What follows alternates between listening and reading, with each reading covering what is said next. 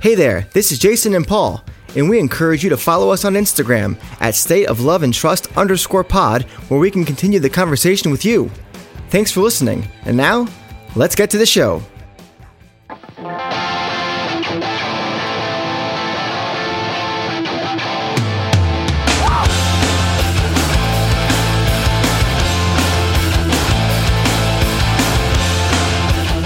Welcome, everyone, to another episode of the State of Love and Trust. It's a Pearl Jam podcast, and I'm one of your two hosts, Jason Carapesi, and I'm alongside my good friend, my good buddy, my good pal, the father of the year. Paul Gillieri. That, There that, he is. That, that's quite a moniker you just added onto my uh, my laundry You know, list. I always like to joke that you're the ultimate family man in, in the homage of vacation. the last true family man. uh, we have a very fun episode today. Uh, we've done this a few times before. Every every uh, like almost like w- like twice a quarter, once or twice a quarter, we do this. It's a retracking.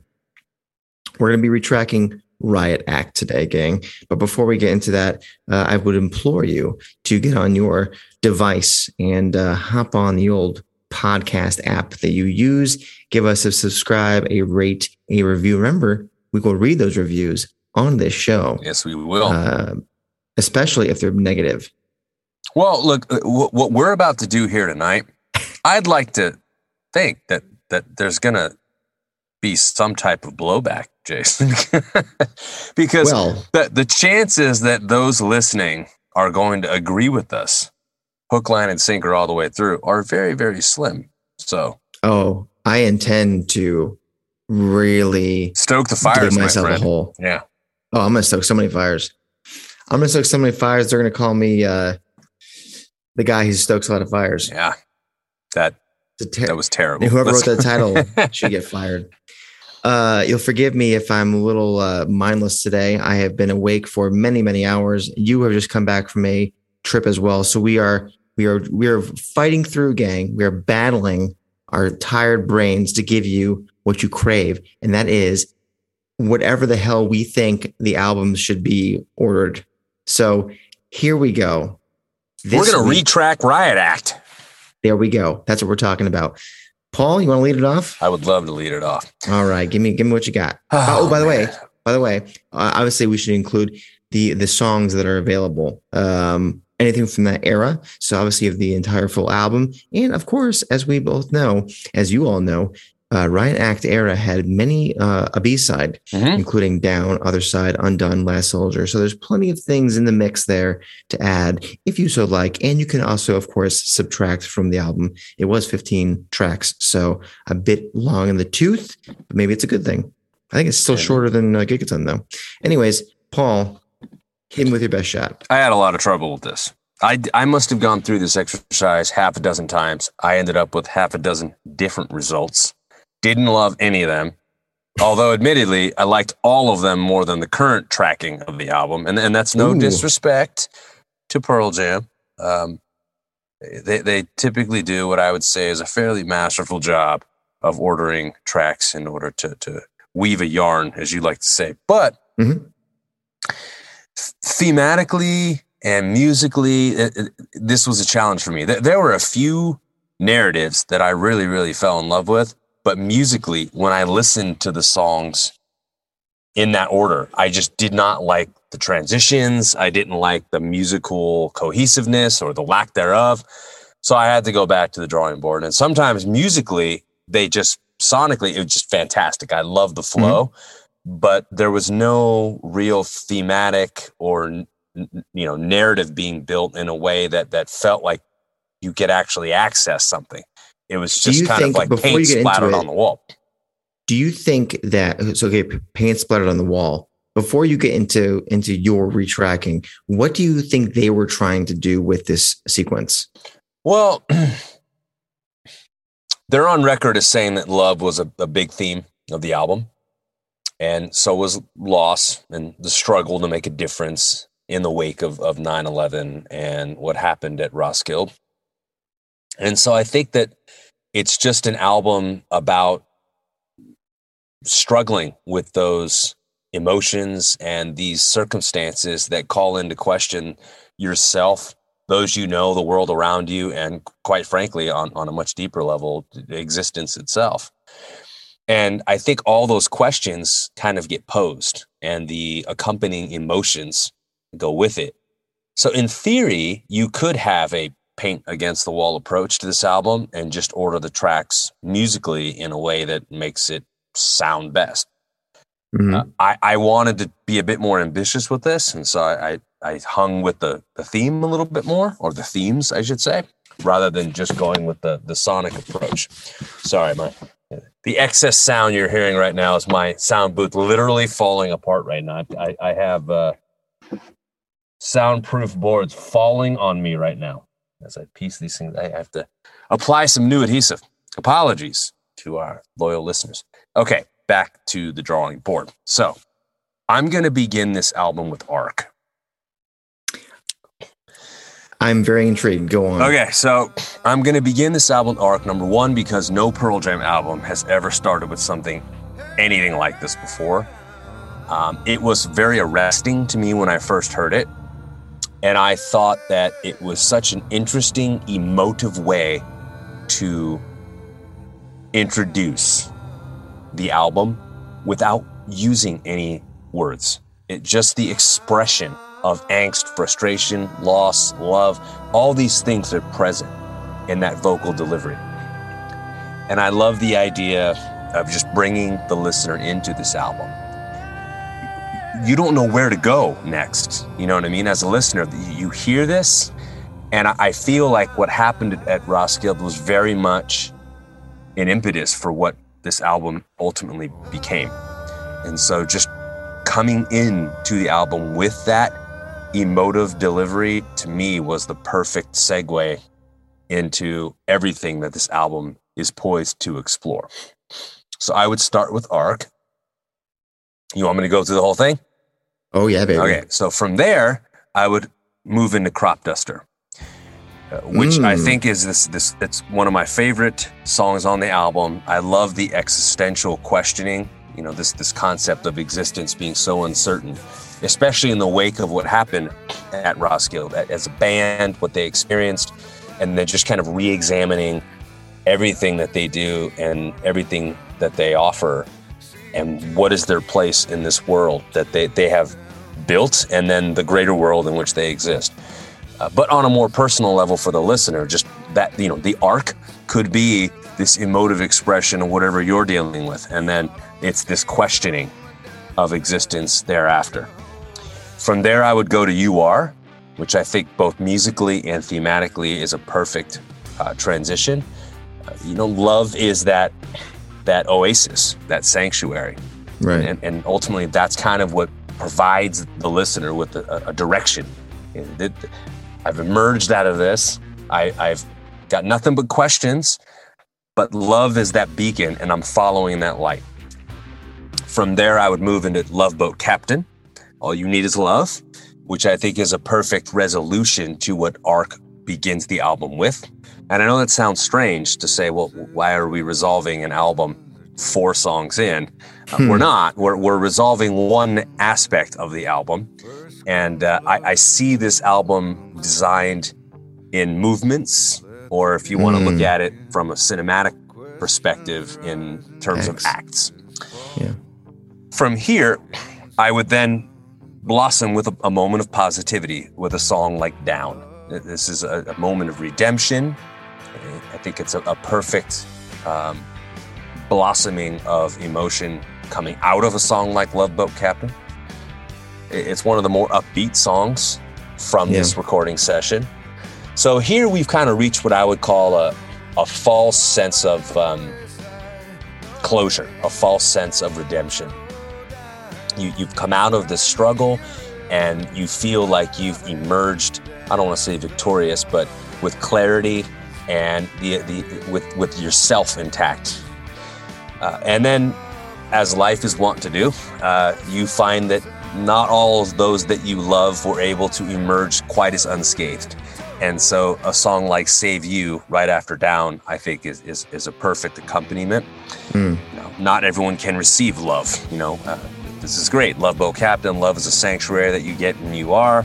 uh, this moment of redemption with with down, but not everyone can receive that as readily and ably as perhaps you can, and, and so you have to struggle with someone potentially dragging you right back into the muck again. And that's what I liked about Save You here towards the middle of the album. And then there, there's that, again, questioning of existence. And so Undone would be the perfect song for me after Save You. You can't lose yourself in that fight too. And right. so it's it's this this tug of war that's really happening here. Then we get Can't Keep, which is this realization that you have to be able to move on, which I think is difficult, and that's the struggle of Save You. But I like Can't Keep as kind of that that resolution. So here, this is the end of Act Two, and it's once again a, a false moment of victory. You are very much a cinematic kind of person, so I'm like what you're putting down here. Cool. So uh, then we have this this moment of self actualization, right? So can't keep moving on, necessary, and that leads us into I Am Mine, which feels like the ultimate closing track to this journey. And yet, again, we're still in the middle here. After I Am Mine, this, this realization that the only thing you can control is you, right? I am mine. I, know that I was born and I know that I will die, but the in between is mine. And there's this sense that you you have a grip on on it all unfortunately, no matter how strong that grip is on your sense of self, a song like Green Disease is, is a perfect bookend to this because it's a song about what I think is a sudden feeling of alienation that creeps in. And this song is very much the source of that. You may be yours, but will the world swallow you up anyway? And it, you watch as things like 9-11 and our mm. government's response to all that at the time suddenly you feel like this sense of zen you know what i mean is crumbling. And, and, and you, you're trying to make sense of what's happening to the world around you just when you finally made sense of what was happening within yourself. So the tug of war begins anew and then we have our, our descent into darkness here with a song like Ghost, followed by Help Help, and then Half Full. And it's really mm-hmm. just you, you're, you're, you're getting consumed by the state of affairs around you. And you're really starting to come apart at the seams. And then I would finish the album with Thumbing My Way, followed by All or None. So sadly, the album ends on a downer. And it, it, it is kind of this gradual tug of war that ultimately ends in a very quick descent uh, in that final act. And so it's it's an album of tragedy. And uh, rather than the back and forth tug of war that ends with anything else, I, I felt like that given the types of songs that were written during this recording session, there weren't enough songs. I mean, unless you want to end it with better days, you know. but oh, for yeah. me, you'll notice I left off Bush Leaguer Mm-hmm. Uh, I felt that was too on the nose of a song. Um, I, I, think Green Disease and Ghost and Help Help articulate all of that perfectly fine for me. I don't I don't need a song like Bush Leaguer that just really hits me over the head with a hammer about it. Uh, and I left off Get Right, which uh, while, while, I do think is fun, I, I, I would love it as a B side. Um, it just both musically and lyrically it's hard to find a place to fit it. I suppose I could put it, if I was to keep the song, I would probably put it right before I Am Mine. Um, but it, it just doesn't jive with the journey of Save You and Undone. So it, it yeah. to me, it just, it, it was hard to play. So I, I pulled off Get Right. I pulled off Bush Leaguer. I left off Soldier of Love. Um, oh, I'm sorry. I, I, I skipped one. Uh, oh, you, you pulled a me from last time. I know. I know. So I, I would you skip? So I had green disease, then ghost, help, help. I had half full, uh, and then thumbing my way. Mm-hmm. And I mm-hmm. actually threw in the other side. Uh, I, I added that one in here after thumbing my way. After thumbing my way. Uh, so why'd you do that? I just liked this this descent into darkness. And I thought so. The whole end, the whole back third, the whole third act is just a, just a dive bomb into negativity. Exactly. It, that that's Wow. basically what it is. That's a real So- uh, Empire Strikes Back. Of, It of It's this tug of war and these false senses of victories and or false sense of victory, I should say. And then it, it just you, you lose, unfortunately. And, and and it's an album about loss and and it's very um it's it's not like Pearl Jam to write an album that features no sense of redemption. You know what I mean? To just write an utter Yeah. tragedy. So I but at the same time, I, I liked this idea of of opening with these questions and this battle and then ultimately falling short and uh and a song like all or none um it, it really does kind of pose a question to the listener you know all or none and uh Yeah, I think it's in a similar way to Indifference, actually. it, it very much put- is you know it to me it was this album's indifference That- that's a great call and it, it, it was a dark turn for me with with, with, No with the album but uh, I mean, it I- was the it, it is the darkest Pearl Jam album. So it's like you you kind of. I always use this phrase: if you're going to be a bear, be a grizzly, right? Right. So if you're going to go for a direction, really go for it. And so I feel like what you've done is you've taken what they've given us, that's kind of been staccatoed and and alternating and kind of hit and miss, and you used to you know uh, paint splattered on a canvas kind of thing. You kind of reorganized it to really kind of lean into that. I think. I did, and I I could see if it was rearranged this way, somebody saying, "Man, you know, when I when I'm when I'm really just out of it and I'm feeling down, I put on Riot Act and I just flip it over to side B and just just just kind of wallow, you know." And and, and I I, I kind of thought that was that was cool in that respect. That that musically there was that place that ultimately you could just wallow in that misery with the band, and and that's okay. Sometimes you need to do that. It's it's human, quite frankly. Absolutely. I mean, I've said it many times in this podcast. I think I might have said it last week, where you, I don't think you can truly appreciate the highs unless you also experience the lows, Yeah. and that and that holds true for the catalog too. So you kind of almost have to have this to counterbalance the happier albums or the albums that offer some hope. Yeah. Um, you know. So run run me through your order one more time. Okay, so we open with Arc, followed by Crop Duster, You Are, Love Boat Captain, then Down, Save You, and Undone.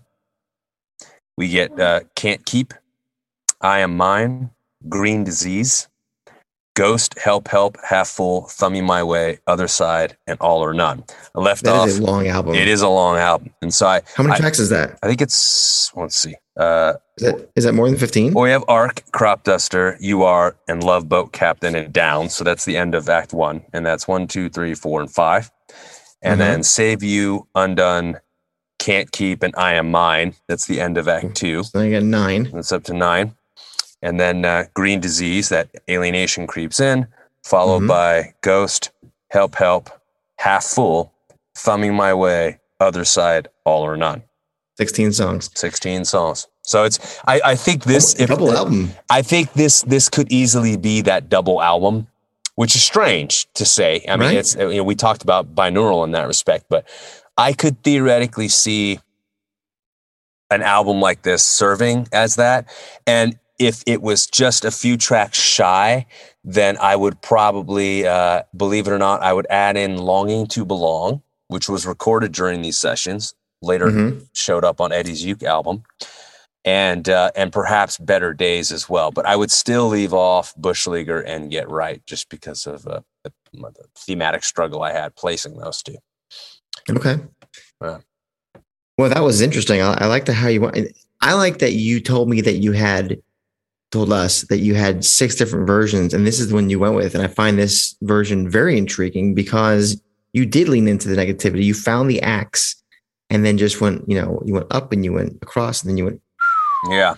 down. And who knows? I mean, a month from now, if we did this exact exercise again, maybe I, I, I go with one of the other six. But uh, for now, I just thought that this was an interesting exercise, and this is the one I wanted to present. So what I do, and maybe you're the same way, is I will go through and listen to the whole thing, and then I'll go back and rearrange things, and um, I, I make a playlist in my Apple Music or iTunes or whatever you want to call it, um, and I keep those. So I have them all. So I go back to them every once in a while and just see how I feel about it. So I'm curious to see if I ask you again in a month's time if you still feel the same. Yeah. All right, my turn. Probably not. yeah, considering you had six, right? Right. So I I did not have six. Um, I generally come into these kind of I don't try and think about it. I try and just feel it Okay. and just feel it out and kind of just start placing things where I think they're going to go. And then I'll, I'll start making some, I start writing my notes as I'm listening to the song and I go, okay, well, you know what? Actually, that makes more sense over here. And I'll start like just changing them on the fly. What I came up with, boom. Uh, I think this, and you you alluded to this, so I'm glad that we're on the same page in this regard. I think this is a conversation, this Hmm. album between two people Okay. one person is on the edge the other loves them unconditionally even though the first person doesn't value that love because they don't value themselves Copy. and for me that's the theme of this record it's this struggle a relationship of, of confidence and acceptance so I know it's against the backdrop of 9-11 and Roskilde and, and more um, macro items with you know the, the American government and yada yada yada Mhm. war and all that shit. Um, uh, but when you listen to these songs, I can hear a, a personal quality in them. I can hear and feel this conversation happening. So I went with that. I just I just gut reaction went with it. I like so initially, I agreed with you. I went with Arc first. Mm. But as I started going through the other songs, I said, mm, you know what? We're talking about Axe. This belongs a little bit lower down the table. So I'm going to stick with Can't Keep as the opener. It's almost like a prologue for me. Okay. It's um, it's an illusion of what's to come. The battle between self-preservation and accepting premature mortality is on. And I think this song really sets the tone for the struggle this record espouses. It's almost it's almost a spoiler of what's to come, but you can't be too sure uh, as a listener. So why would the subject give away their end game in track one, right? So we go from there into you are. The lover of the relationship is declaring how much the other person means to them. We all know the story, we all know the song. It's a positive start after the initial prologue to the record and can't keep. Uh, the song, this song's nearly, this song nearly wipes uh, away the bad taste left in your mouth from that first track, but it's foreshadowing the struggle ahead for me. And one person may be the ocean and the other the shore, but that doesn't mean they will find common ground. So from you are, I'm going into ghost. Ah. The conversation switches back to the first person. Everything is negative to them. Even the TV is lying to them. It's all fucked. The, you know, this character is seeing the negativity in the world, seeing example after example of humanity looking to con itself, and this person is not here for that. It's sickening. It's depressing to them, man. It's it's it's the superficial but powerful reason why they're giving up. They're telling us, the listeners, that they can't take it, that they're going to do something about it, and it's not good. And I'm going to quote these lyrics here It doesn't hurt when I bleed, but memories, they eat me. I've seen it all before. Bring it on because I'm no victim. Um, I'm going to go from there back to person B with I Am Mine.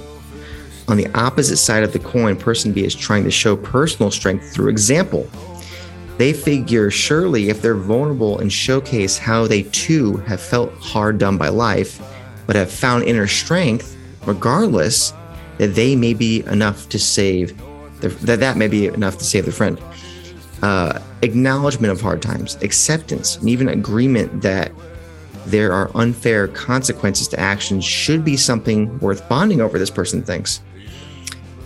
Surely empathy is the way to person A leaving the darkness and accepting the love being offered. Show them a prime example of finding inner strength in realizing one's value. Nothing is more powerful than a personal example, right?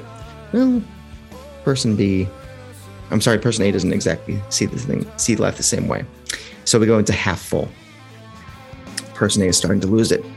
Everything person B has tried to steer person uh, A back toward love, back toward humanity. You know that there is, it's good in this world is failing. All that's good is failing to them.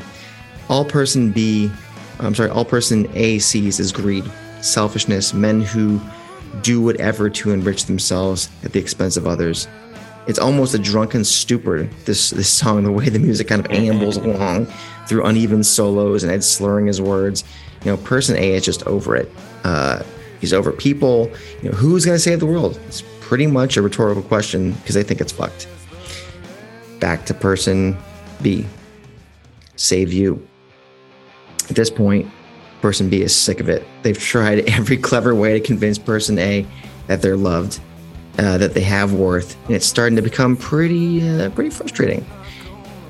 they've become so frustrated, it's just coming out directly now. The last ditch effort to tell person A in no uncertain terms that they love them and that, uh, I'm sorry, person B, and that person A can do only so much to help them, to show them they are worth their love. And it's a frustrating endeavor. The energy, aggression, and strain in Ed's delivery cements these sentiments. And if you truly want to help, you'll let me help you. Otherwise, you're just looking to complain to yourself. Do you really want to accept the love I, I and others are offering you, or do you want to truly live in your own misery? And the ending of this song underlines all of this to me. This is person B's last chance. Well, nope. All or none. Nice. So I should say person A. I'm confusing my person. So but you, you get it. The, the original character, the, the negative character. We'll call him person A. Person A is gone. No matter the outcries from person B, they are too far gone. This, you know, the love letter to the world of what it should be to them. They simply want to point out how the world failed them. Almost a pity party, actually. They've convinced themselves that even those who mean well are not truly out to help them, that it's a ruse or something. You know, the line, surrendering to the one I'll never please. Wow, what a lyric. Despondency is an understatement. They are just gone, man. And they've given into a binary world for them, and it's zero. So we go to Arc. Simply put, this is what Ed was going for. It's a tribute, it's a eulogy, it's a symbol of those we've lost. And within this context, person A has chosen to move on to another plane. They couldn't be saved, and it's a shame. And person B is left to pick up the pieces. And so we move from Arc into, I guess, the other half of this. So the next act of this story, and that's other side. Hmm. So the immediate acknowledgement that their compliment, not compliment, compliment is gone. It's a visceral reaction of pure sadness. Can't find my wheels. Your absence is what breeds this fear. The great lines. This is what happens when someone important to us passes on. It's such a powerful sadness. It's real, it's immediate, it's sudden, even if you could see it coming. You know, person B is in the middle of trying to figure out what kind of grief they're in. There's longing, wishing, hoping, praying, yearning. It's all fruitless. This is the new reality. So we go from there into thumbing my way. Still extraordinarily sad, but person B knows they have to move on, counting the steps backward, as the song says, as they make their way back. They call it heaven in the song, but it's just a euphemism. Anything away from the hell they've been living in Yeah. with person A seems like heaven, right? It's difficult though. The way back, considering person B gave everything to person A, the, the key to their heart is with them, and it feels like no one else could possibly understand or know how to unlock it. But life must go on. Person B must find a way, and, uh, and at least they know that that's half the battle. You know, the, the lyrics here uh, no matter how cold the winter, there's a springtime ahead. Pretty obvious, pretty direct. But if you can't find the positives, you'll probably end up like person A, and person B knows how bad it feels to watch that happen. The emotional version of faking it till you make it. Like, you've got to bite down and force yourself through the sadness, the darkness to even approach the light back to quote heaven. And from there, we go into crop duster. You know, the search back to finding inner strength and the ability to love again means you need to acknowledge the struggles within life beyond what's right in front of your face. You can stabilize yourself within your own bubble, but now you got to go out and face the rest of the world. And once person B finds their balance amongst the world, they're ready to truly find love for themselves and others as well, which leads us into Love Boat Captain. Person B has found the strength now. Others that love him have shown, or her, have shown them the love that they tried to show person A, but it has helped him or her overcome. They realize that love is really the answer. It may have been a futile effort for person A, but it's worth trying. It's always worth trying. Life is complex. The, the lines, it's an art to live with pain, mixing light with the gray. Person B knows this all too well, but has found some peace. You can feel guilt, regret, whatever. It's all valid, but you can't let it take you over because, you know, if you love that person, that's all you really can do. And hold someone, make it the truth because that's all you can do. And you have to trust that they'll feel it too. And that ends, this ends the album with down. I'm going to go the opposite route to you. I'm going to end it on an up. We're Yeah, swinging back up. I like it. I A love the dichotomy sadness. here between our two takes. Here we go. A crushing sadness forced person B to confront some demons, to find a, personal crossroads. Do they let the sadness take the wheel, or will they will they let the you know love steer the boat toward happiness? Well, they've chosen the latter, and while they will never forget where they came from, they know choosing love makes them strong, and a strong person is a confident one. And they will not let the light escape them. They will not let the darkness swallow them. They will not stay down. They will rise, my friend. And that's where we end the album on the upswing. Uh, after this just horrible back and forth, this this struggle because we we realized this album is a struggle, and I felt if I could kind of use the songs to um, basically personify the songs in a way, you could really tell that back and forth. Yeah. And then find the really negative moment between All or None and Arc and Other Side, which I'm bringing out from the from the depths from the B sides, right? And I'm bringing that thing in, and person B is going to find you got to find themselves. You got to have an uptick. You got to have a happy ending. Um, No, you so don't. for me, there, for, for me, there was resolve I love it. unlike, though. unlike yeah. for you. But that's where I went with that. Um, and I, I did leave off, uh, scrolling back up, Green Disease, Bushleaguer, Get right. Get Right, Help Help, and Bushleaguer. Okay. Um, Green Disease and Get Right, I really do like. They just did not fit in this theme for me. I almost actually didn't have Crop Duster in there, and I was like, you know what? I got to go beyond the micro. I got to I got to include the macro in this story. Yeah. Um, so that seemed to fit really well between Thumbing My Way and Love Boat Captain. So one more time, I'll give it to you here. Yeah. Can't keep, you are, ghost, I am mine, half full, save you, all or none, arc, other side, thumbing my way, crop duster, love boat captain, and down. Fantastic. Well, I have to say, I, I my favorite part about this exercise is how diametrically different both of us went about this.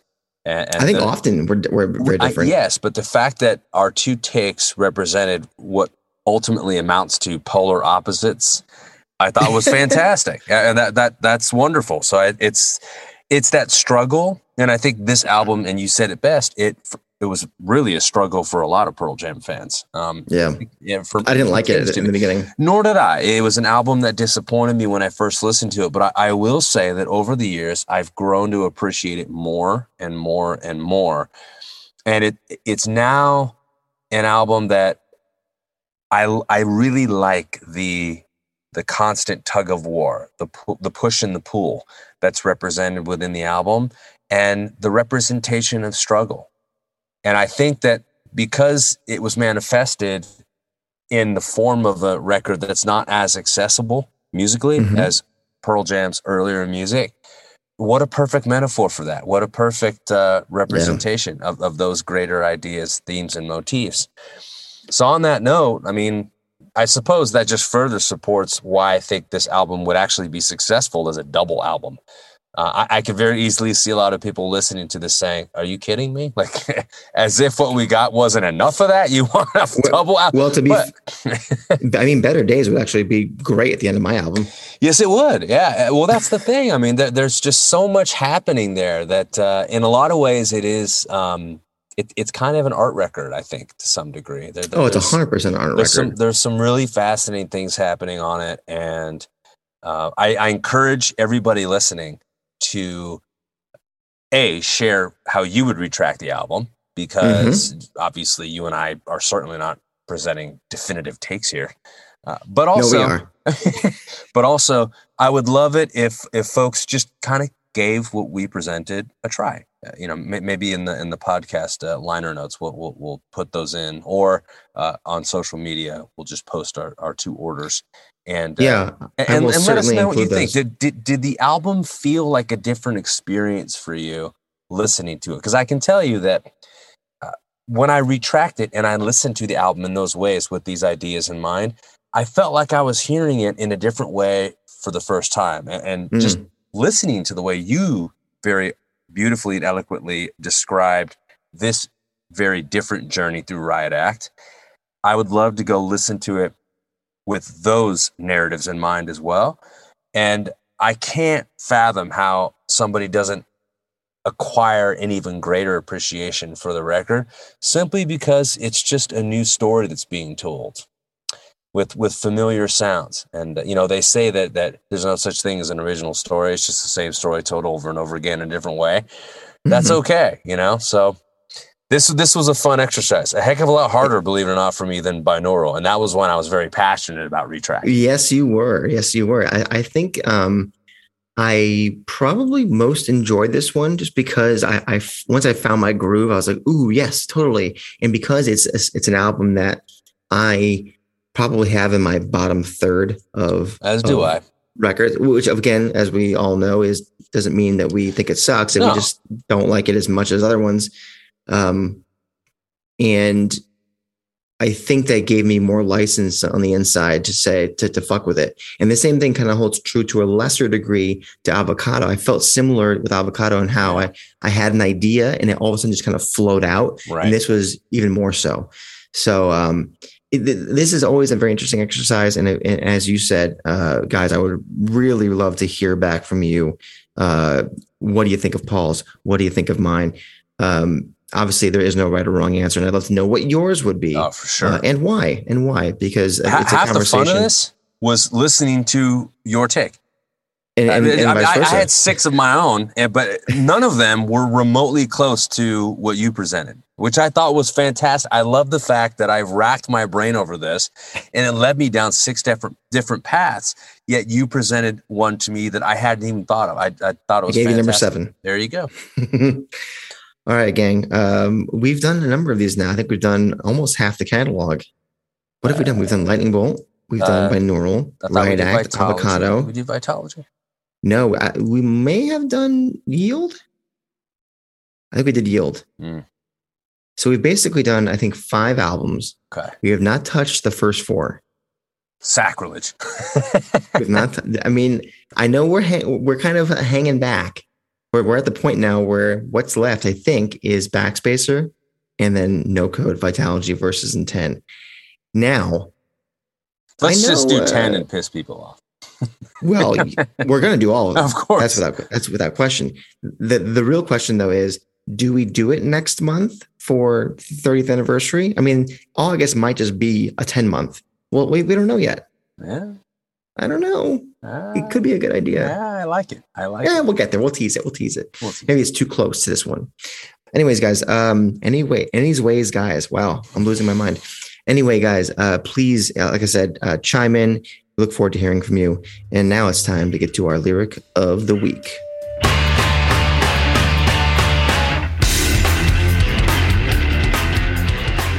And this week's lyric of the week comes from Riot Act, of course, and it comes from All or None.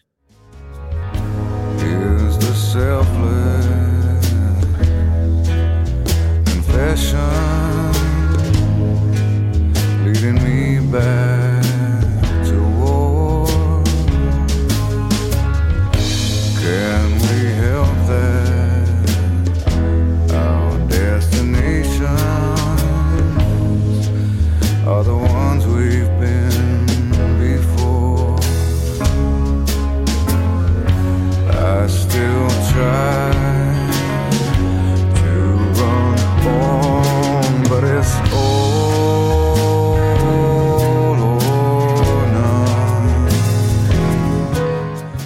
okay, Paul, all or none.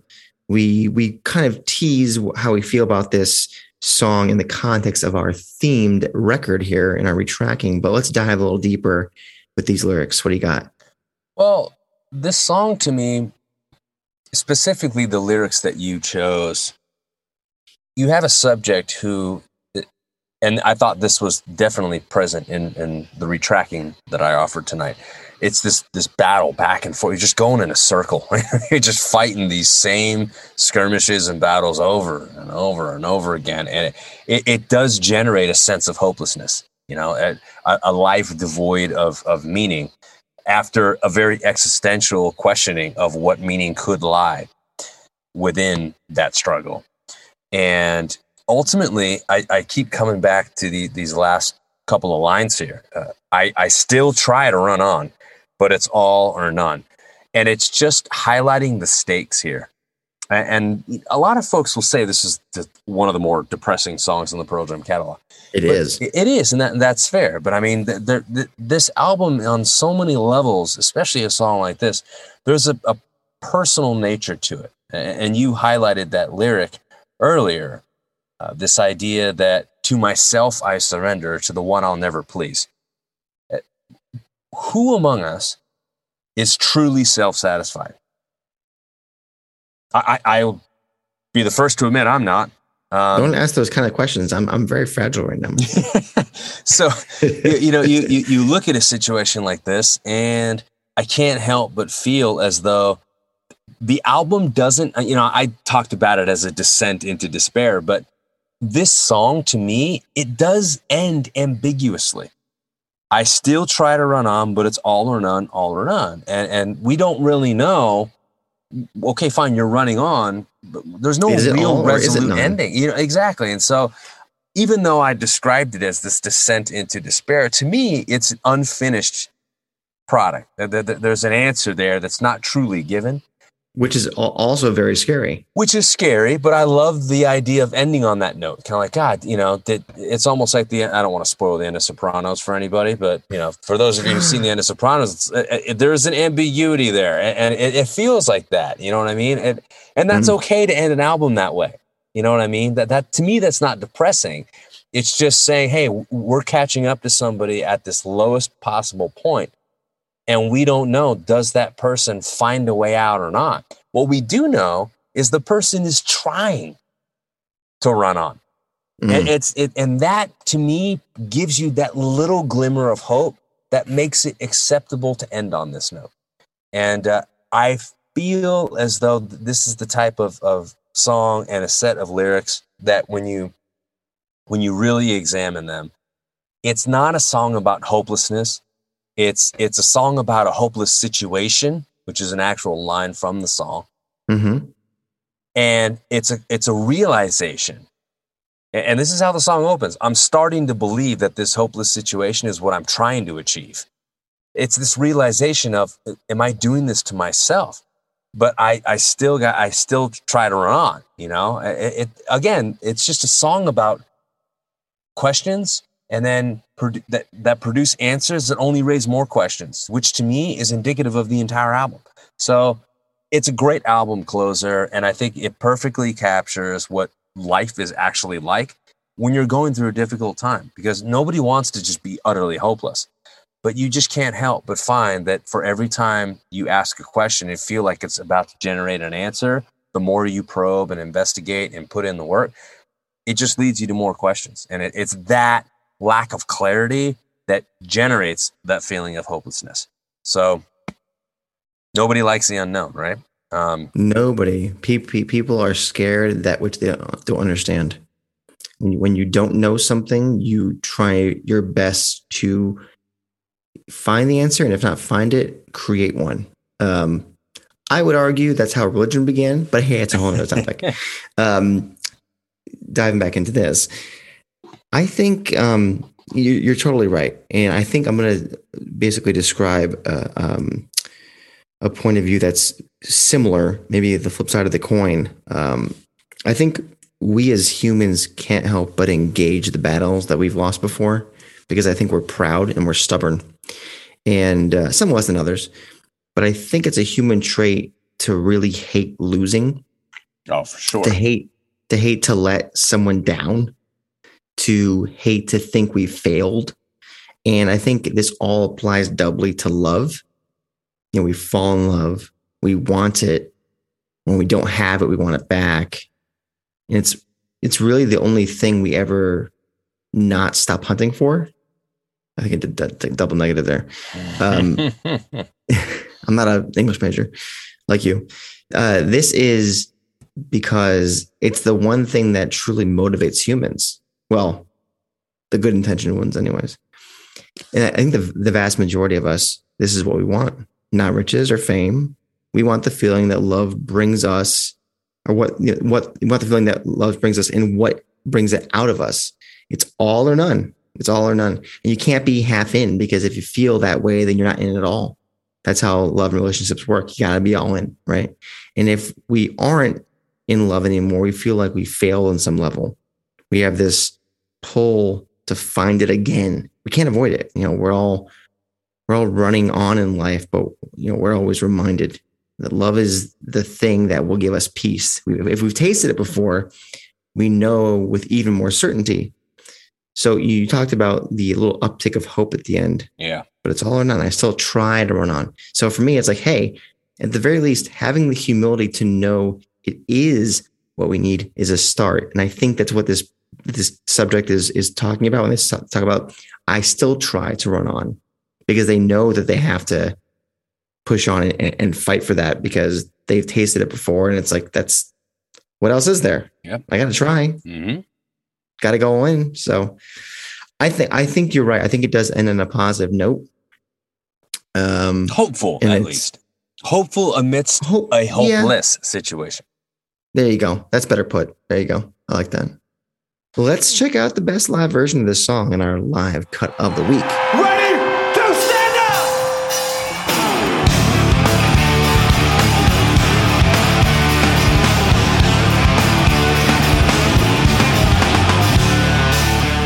Paul, where are we going? We're going to Osaka, Japan, March Mm. 4th.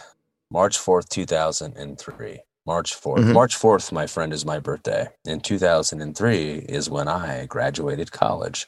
Why does that matter to the average listener? It does not. You, Every- graduated college in March. no, I graduated college in 03. But, uh, Oh, you I know, see. none of that's relevant to anyone else listening to it. But for me, Great story. Yeah, exactly. But for me, at that particular point in time, I, I remember feeling like I had more questions than answers, mostly because Oh yeah. uh, it, it- just a little background, and I don't want to go off off, uh, on a tangent too much. So I'm going to keep this very very brief. Uh, I went in with the desire to be a writer, was an English major with an emphasis in creative writing. Actually, became the editor in chief of our school's literary journal, and I was sitting in my. I actually had an office Mm, as the editor. I'm sitting in my office, which was Did you have a tweed jacket with leather patches in the office? I'm sitting in my office, and I'm You thinking to myself, "Yeah, I did not have a tweed jacket, but uh, I, I wanted a corduroy one for obvious reasons. Okay. Okay. I'm sitting in my office, and I'm thinking to myself, well, wait a minute. I'm about to graduate college with a degree in English with an emphasis in creative writing. What the heck am I going to do with this? I mean, I Mhm. had friends that were going, you know, to various Ivy That's League a school. parent's like parents are A- a freaking out, like, nightmare. I What mean, are you going to do with that? Exactly. And so I, I just, it, my ability to maintain tunnel vision through the first three and a half years of college, apparently unparalleled because this suddenly hit me second semester uh, at the end of my senior year of college. And it was that feeling of I, I literally am about to end a tenure of my life with more questions than answers. And I thought that was how high school was supposed to end. And this was supposed to provide me with a sense of direction and clarity, and it didn't. but they're better questions, Paul. Maybe so. That's the, what a lovely take, Jason. Yes. So perhaps I ended Thank you. up asking just better questions than the ones that I had before. Uh, ultimately, I thought that was a, a perfect articulation of what so much of this album and the song is about, which is just, you know, this feeling of hopelessness, but at the same time realizing that, you know, through these questions came answers that only generated more questions. And if that's not a reflection of what actual human existence and the human condition is about, I don't know what is.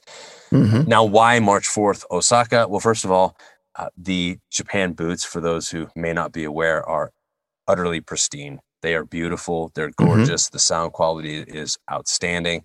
And I thought that this version truly captured the intimacy, the personal alienation and intimacy of that struggle so very, very well.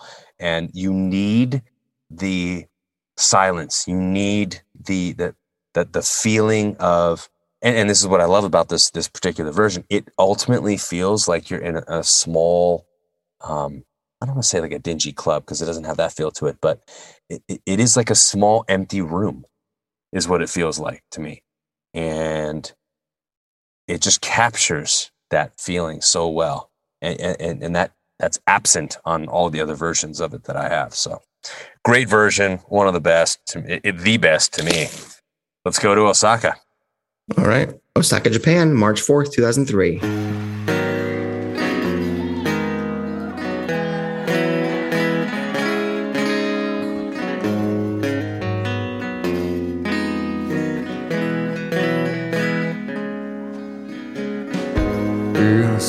sail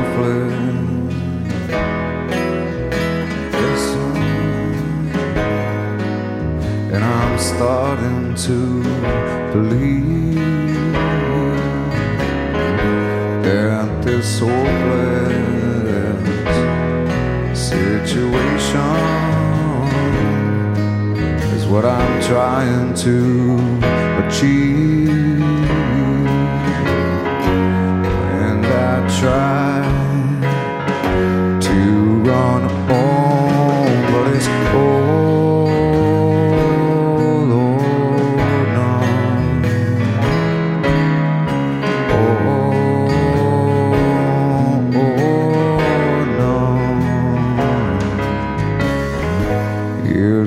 Selfless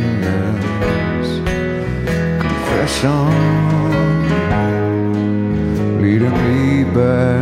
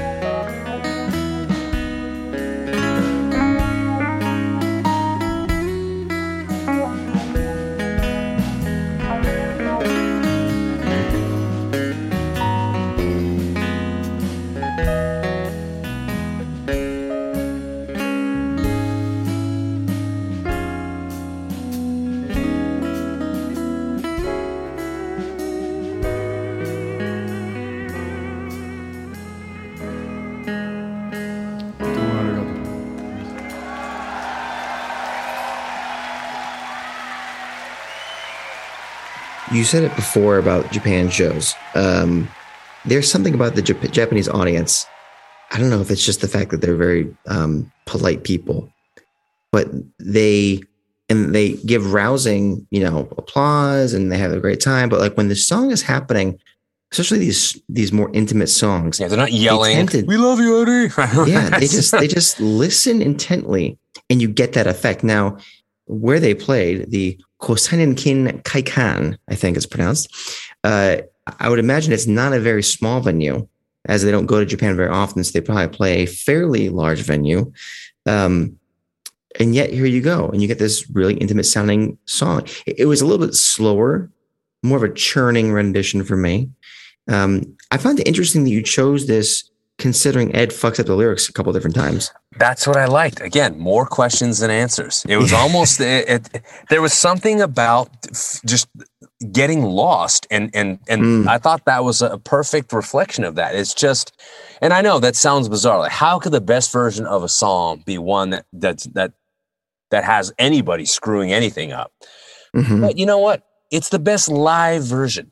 If you want a pristine, clear, mistake-free studio version, then listen to the studio version. There's something about Yeah. the live song where sometimes a mistake is actually a manifestation of a motif or theme within the track. And so to me, it just worked out really, really well. Uh, this is, by the way, this this particular uh, venue. They are uh, public halls, apparently in Japan. Oh, Kosei Nenkin Kaikan.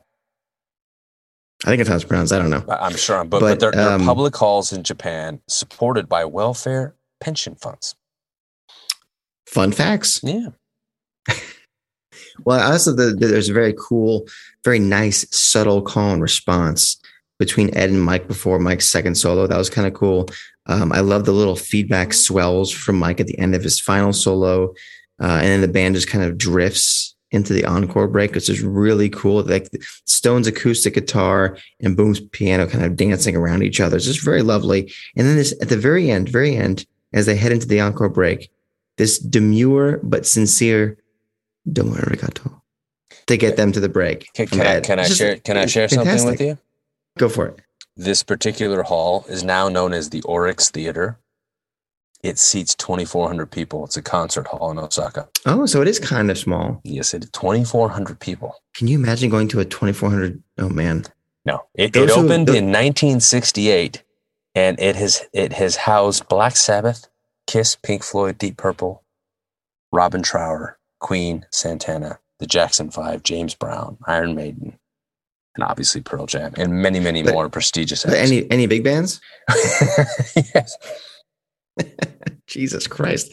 Can you imagine anybody who who saw Pearl Jam in 2006 at the Honda uh the Honda, the Fonda Theater in Hollywood probably has a general idea because that's about a 500 person venue. Um I can't imagine seeing that band in a small venue like that.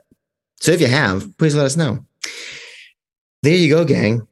Fun episode. I always enjoy the retracking episodes. Um, they they pull something out of us that I think we hadn't really thought of before, or at least hadn't uh, organized in our brains before onto um, digital paper in front of us. So um, we hope you liked it. Uh, please give us a a review and rate us. And you know, go ahead and subscribe if you haven't already. Also, get on the socials: State of Love and Trust underscore Pod on Instagram, uh, State of Love and Trust on Facebook.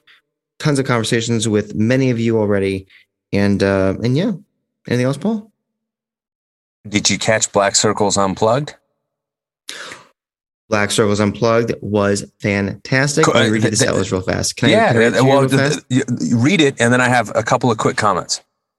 Corduroy, Breath, Pages, Unthought Known, Divide, Penguins and Butterflies, Present Tense, Drive Home in the Rain, All or None, Of the Light, Quick Escape, Never Thought I Would, Low White Ceiling, Autumn Theory, Disarray, I Believe in Miracles, and then they basically just did the actual MTV Unplugged, Pearl Jam, Oceans, State and Trust, Alive, Black, Jeremy, Porch, Even Flow, Rockin' in the Free World. What a show. guys you killed it and uh, i really really enjoyed hearing what quick escape would sound like unplugged i thought it Right. was such a very interesting and cool experience so if it, those of you listening want to hear something interesting go to black circle's youtube page check that out uh, my other comment was about the, the rep- replicating the recreation of uh, pearl jam's original unplugged set list and, and i thought that was also really cool it's a nice nice nod excellent. We love those guys. Uh, we'll probably talk to them soon. There's there's plenty coming up that we could talk to those guys about again about. And uh, you know what? Until we do, and until next week, we have another fantastic episode for you. I assure you, you've been listening to The state of love and trust.